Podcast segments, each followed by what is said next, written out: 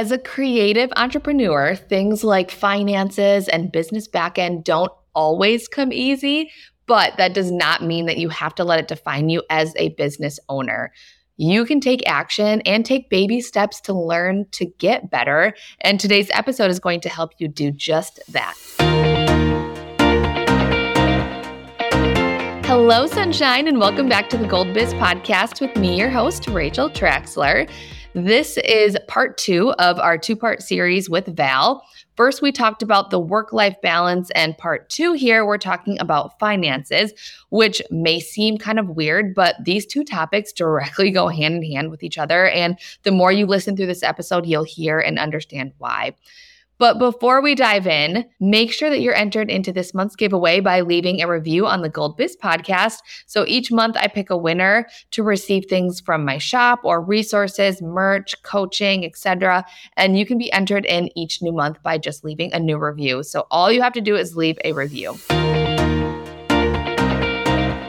Okay, Val, you're back. This is part two of our little two-part series. So first, we talked about work-life balance. That was a beautiful episode. And if you haven't listened to that one, go back and listen to it because it was really, really good, which I also think is going to tie really well into finances, actually, just because we spoke a little bit about how it can become addictive to work all the time and be really consumed in our work and what we do, which in return can become addictive just to make more money. But how can we make sure we're not always prioritizing money over work-life balance, et cetera, all of those things? So that's kind of what we're going to be talking about in today's episode now. And I think everyone has maybe different definitions of success in terms of life and business and just within finances too. So how do you suggest someone find their own definition of success within the realm of finances? Yeah. So I think it's really helpful to think about your personal life budget and lifestyle and spending habits and all of that, which so many people don't want to have a budget and are resistant to even thinking about it. So don't tune me out yet. But knowing what you want to spend in your life and how you want to live your life, that influences how much you need to make in your business. And so I think first we have to start with that, and that has to also be influenced by our overall definition of success and thinking, okay, if you want to take a month off every year and that's a part of your definition of success, then that has to affect your finances. And you have to understand like the implications, like how can you have enough to cover that time if you're not bringing any money in? So once we make those definitions and really understand what that means in a dollar amount, then we can, you know, formulate our business and our booking around that. Yes, that is such a good point. And also too, something that I even relate with too, as you're saying, because my husband and I, we call ourselves snowbirds now because in the winter we go down to Florida and kind of do take a month down there. And it's how I'm planning around that. And I still do a little bit of work while I'm there, just serving my coaching students and communications and stuff like that. But I kind of plan it around heavy booking season and I'll, almost like my marketing plan too. So it's like if I can hit it hard with my marketing and in this month, then I can relax a little bit in this month and just planning around that. And I think a lot of photographers have a busier season. And for us in the Midwest, it's usually the fall. For me anyways, I'm speaking from my own personal experience, but it's almost like we're so crazy busy, busy in the fall doing all these things that it's okay. And people are always like, how can I make more money in the slow season? How can I fill up my time in the slow season? It's like, it's maybe okay that you don't because you just got off the busy season. You know, you did hit it hard with a lot of stuff and maybe you did financially make enough to make you help you get through that. And so I think that's something to, to look at, and everyone's so different. Your numbers are different and your goals are different. And but we also have to remember is that everyone's different. So not looking at other people too, even. Yeah. Mm-hmm. Yeah. And even thinking about the slow season, I think a lot of times people are in that situation where they think they need more work in the slow season because they didn't set any money aside in their busy season. And I've actually heard a lot of stories of people who have this like huge month because they have all these weddings and all this money coming in and they spend it all. They're like, oh, I gave myself a big bonus. And, and then in January, I was like, what am I going to do? Like, there's a reason for that. Right.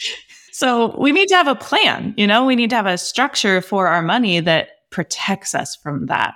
And I think the first step to that is having a consistent paycheck instead of one that fluctuates. So not giving yourself massive bonuses in your busy season, but letting that fill in throughout your slow season. That's a good point too, because then it's almost like you're not going to feel stressed about it because you know it's the overflow is there and it doesn't fluctuate as much. And that's like almost like a boundary that you need to set with yourself too, because it could probably be really exciting when you're like, oh, I didn't make anything this month. And then I had a really, really good month this month. And yeah, having it be more consistent, I think that's really important. What are some ways that people can feel? I know you said keeping that so people can be more consistent throughout slow season, but is there anything else throughout slow season that you would give suggestion on? Yeah. So for planning for it, I think it all comes back to having a structure for your income. And not just having one bank account where everything sits and it's hard to know like what that's supposed to go toward, like if you can pay yourself, if you can give yourself a raise. Like there's too many questions when it's all just in one big lump. Mm-hmm. And so really what I teach my students and what I live and has completely changed my life is really the concept of Profit First, which is a really great book. So anybody who hasn't read it, at least listen to it. Essentially, you are putting all of your money into four categories and you're separating it from the minute it comes into your account so that you are making sure you have money to pay your taxes, to cover your bills, to pay yourself. And then the whole concept of Profit First is that you also are setting money aside as a bonus for you. And I think a lot of times we think managing money responsibly means that you don't get to benefit from it as much, but that's actually the opposite. When you have this plan and you put them in the buckets, the profit becomes your bonus as the owner. And then it also is a safeguard. It's kind of an emergency fund for if twenty twenty happens again. And I was going to say, that's like a perfect lead in because something I wanted to ask you, like a lot of photographers are unsure about paying themselves, how to pay themselves. Can you speak into maybe what system, formula, or programs that you like to use to make sure that people can confidently pay themselves like on a regular basis or on a consistent or even, I don't want to use the word correct, but just maybe in a system, in a, in a way that maybe is easier or better than what people are doing? Totally. Yeah, there's not necessarily a right, mm-hmm. but it's all about kind of using percentages. Yeah. And so if you have an idea, we have to take all the things into account. Our work-life balance, like our booking numbers and, you know, what we need to cover our bills. And so we want to find the percentages that are going to cover those things. So I have spreadsheets that will help you do this. Essentially, you're, you're putting in like the quantities of your offerings, how many you want to do every year. And then you'll see how that goes into those four categories. And that can show you in the salary cal- category, how much you could pay yourself throughout a full year. And then you would just divide that by twelve. And so then what you end up doing is you put that percentage. So when you bring money in, you separate it into those accounts. So there's going to be four different bank accounts because it just makes your life way easier. It might seem funny if you've never done that before, but it is literally, I have so many different bank accounts because it's just clear. We need that when numbers are not our strong suit, right? Yeah. So once you have that, you're putting that money into the salary account and it stays there and you have a set amount that you pay yourself monthly. And I have mine as an automatic transfer. So I don't even have to think about it. It's like direct deposit. It just yeah. automatically goes into my account and I don't touch that account otherwise. So that money stays there so that it's building up. You're going to have a lot more money in the account, that account in the summer and fall for Midwest. And then you'll be working through it, continuing to pay yourself in the slow season. So the only way to know what that number is, is to look at a year at a time.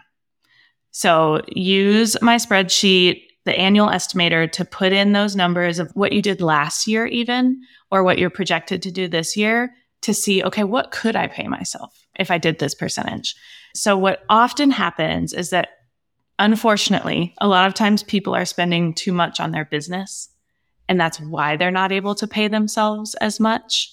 And so we kind of have to rein that in. It's a balance. It's just like work-life balance. You need the balance of prioritizing yourself and your business. So you need to pay yourself as well. So sometimes that means we have to get rid of some subscriptions or maybe not buy every course that comes our way. It may be a little bit painful at first to do that, but then all of the things that you can do with your money when you do set intention like that, it's life-changing. It really is. It feels like restriction, but it's actually freedom. Yes. And there's so much empowerment too in, yeah. in knowing your numbers yes. and being confident in them mm-hmm. and where your money's going too. Mm-hmm. Yeah. It helps you to make really wise decisions in your business. I mean, if you have a bank account, especially let's say it's September or October, if you just have one bank account, there's probably a whole heck of a lot of money in there. And so you're like, oh, I'm going to invest in this ten thousand dollars mastermind. And then you won't be able to pay yourself in March. But unless you have a system for that and a way to project that, you wouldn't know. And so what I've created also is another spreadsheet that helps you to know exactly how far you can go, like how many months you can pay yourself and how many months you can cover your business expenses, because it is so hard to make decisions based on just a big lump sum. And we usually make the wrong one. Yeah. And it's like, there's a time and a place for certain things. And I always say, like, what's the R O I going to be on every investment? You know, there's a time and place that you need gear, that you need new photography gear. Sure. But you need the new flashy things. Is this actually going to like move your business forward? Like, is this actually what you are investing in going to then help you actually bring more money and more business in in the future? Because then it's a good R O I. It's a good investment. And sometimes it's yes, and sometimes it's no. And knowing that, and then in combination of knowing your numbers, that's just, that's where making powerful business decisions comes from. Right. Totally. And I think even a part of that too is that, again, there's going to be somebody who's listening who's like, well, but I want to have the most up-to-date equipment. That's really important to me. And I say, great, yeah. just plan for it. Yeah. Have a plan for it. Right. Like, you can have those priorities. And if you do want to do a ten thousand dollars mastermind, great, but know what it's going to take for you to be able to afford that and what that means for your personal life. And if that means you're not going to pay yourself for three months, you got to weigh that. And I think a lot of times when we're making those decisions, because we don't have those details, because we don't either have the tools or no one's ever taught us, that's a huge one. And I just want to say, like, if anybody is listening and feeling just very overwhelmed and guilty about what you haven't done, just hear me say that you've probably never been taught, and you just have to start down that path. And you are capable, even if you're not a numbers person. My story is probably the same as whoever is feeling the worst right now listening to this. Like, I just, yes. I spent way too much. I owed a bunch of back taxes and just so many things where I did a lot of things the wrong way because I didn't have a system and I didn't know how to do it. Mm-hmm. And so truly, I say this all the time, but it's really real. If I can get my money under control and then somehow be the one teaching others, you can figure it out. You you probably need some help, and that's okay. Like, it's not going to come naturally to everybody. Yeah. You know? And some really cool inspiration too, just hearing you talk, Val, is people in areas of expertise, like you with like work-life balance and finances. I, I hate the word experts, but that are really passionate or, and good about at something now is because at one point they were so terrible at it. Yes. And like, and they failed miserably. I was especially that way with my business, the back end of it, the foundation, the client experience part of it, it. I didn't have one. And so like, that's why I'm so passionate about speaking about it, is because at one point I was so terrible at it. And so it's motivation and inspiration to know that if you are feeling, you're listening to this and you're feeling like you're really, really not good at it, that yes, you can become a master at it. And it, that goes for anything. And anyone speaking and teaching on a topic too, just to remember at one point that was their weakest, and that's why they're so good at it now. But going back to like organizing finances and stuff like that, what type of, you said you have different accounts, and I kind of have that's the way that setup is similar and stuff too, but What type of bank accounts and maybe organization should photographers have to make sure that they are running things clean and profitable and all that? So I would set up a minimum of four bank accounts. Ideally, I should just say a minimum of five. So you would have one that's for your income. So all of your money comes into that account, and then you disperse it into the other four. So you're going to have salary, you're going to have taxes, you're going to have business, and then profit. And you want to set percentages for those so that it's easy. You just put it into a calculator and you transfer that money. And then I would say for photographers specifically, you also need to have, well, wedding photographers. Maybe family might need this, maybe not. It just depends. But for wedding ph- photographers especially, you need to have an expense account that is just for wedding expenses. Or so I call it the job expense account. So if someone pays you in full a year before, you're going to have to pay a second shooter, you're going to have to purchase the album or whatever it is you include, you want to set that money aside so that it's very clear that you can't use it. So part of my story was I had not enough money to buy an album that someone paid me for a year before. Yeah. And so I had to build a system around that. Yep. So you want to have at least those five bank accounts, and you want to have the percentages, which I can help you figure out what those should be. And then from there, you just want to have some sort of tool where you are tracking those things and then projecting. So a lot of times people think if they have a bookkeeper and a tax accountant, they're good. Like finances are good. But actually, you want to be planning ahead and knowing what it's going to take for you to book the numbers that you need to book. And then really, that gives you the empowerment to say when enough is enough, which directly influences your work-life balance, your ability to say no. That's why I love topics. They seem like they're completely opposite, but they are not. They go hand in hand right along with each other. What should, for people listening, be like, yeah, I know nothing about finances. I don't know where to start, what to do. What are some numbers as a photographer and just business owner that we should be paying attention to and tracking? Yeah. So, well, you definitely want to track all of your spending. You want to know exactly what you're spending money on. And so I think usually the first step I take with people is to just outline their overhead. This is the money that you're spending in your business, regardless of how many clients you have. So a website hosting, if you pay for Canva, all the things that it doesn't matter how many clients you have, you still have to pay it. Know that number because that's your overhead. That is what your business percentage needs to cover. So starting there to know your overhead, and then you want to understand what you want to pay yourself. And then the number that I think kind of brings that together is how many weddings or how many of each offering do you need to book in order to cover those things? Mm-hmm. That gives you a guide for what your goals are for your booking. Not just, oh, well, I saw this person did fifty weddings a year. That sounds like they're really popular, so I want to do that, right? Right. But maybe actually, if you are having more of your premium clients and you have a higher rate, you can do less weddings to hit those numbers. So if you know those numbers, you can make those decisions, choose to have that balance, choose to serve people well, and pay yourself at the same time. Yes. And you know what's really cool too?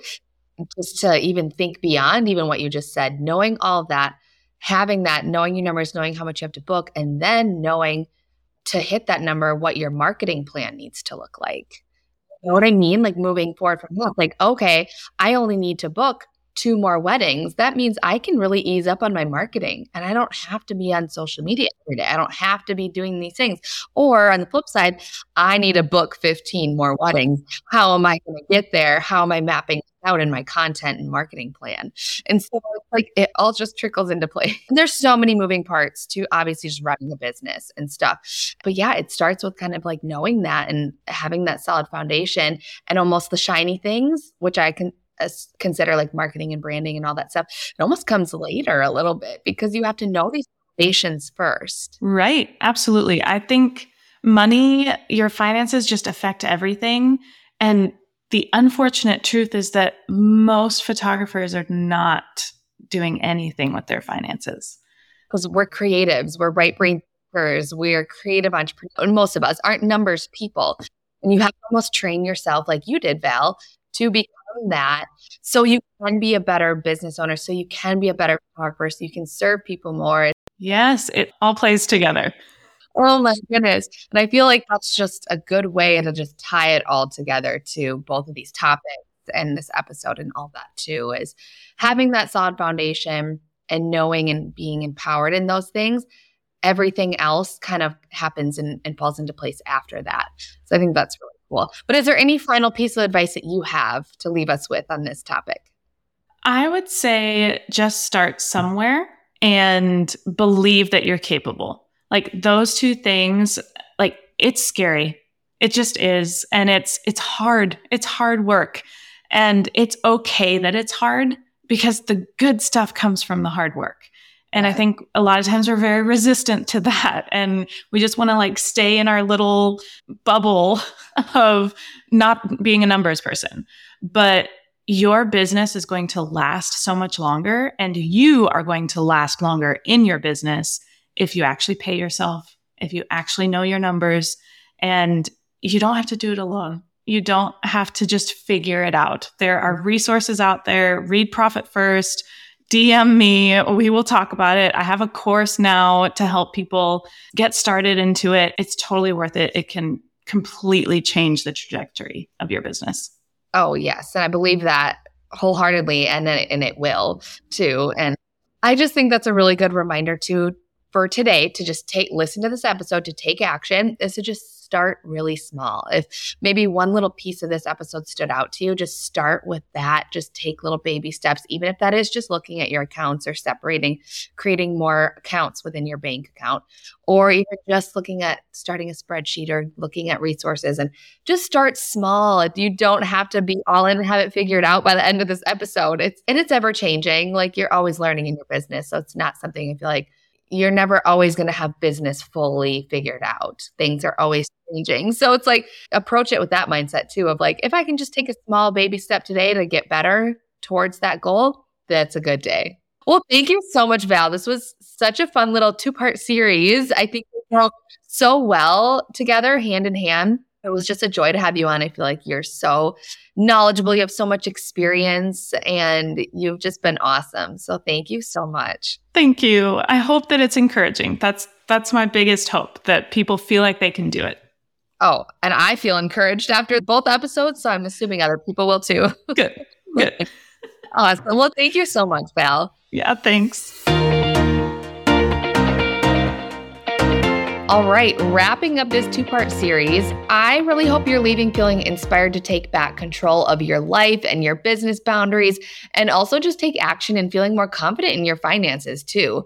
But also know, just as a reminder, this will not happen overnight. So don't be hard on yourself. Any baby steps you can take to help you get closer to your own definition of success is a beautiful thing in my books.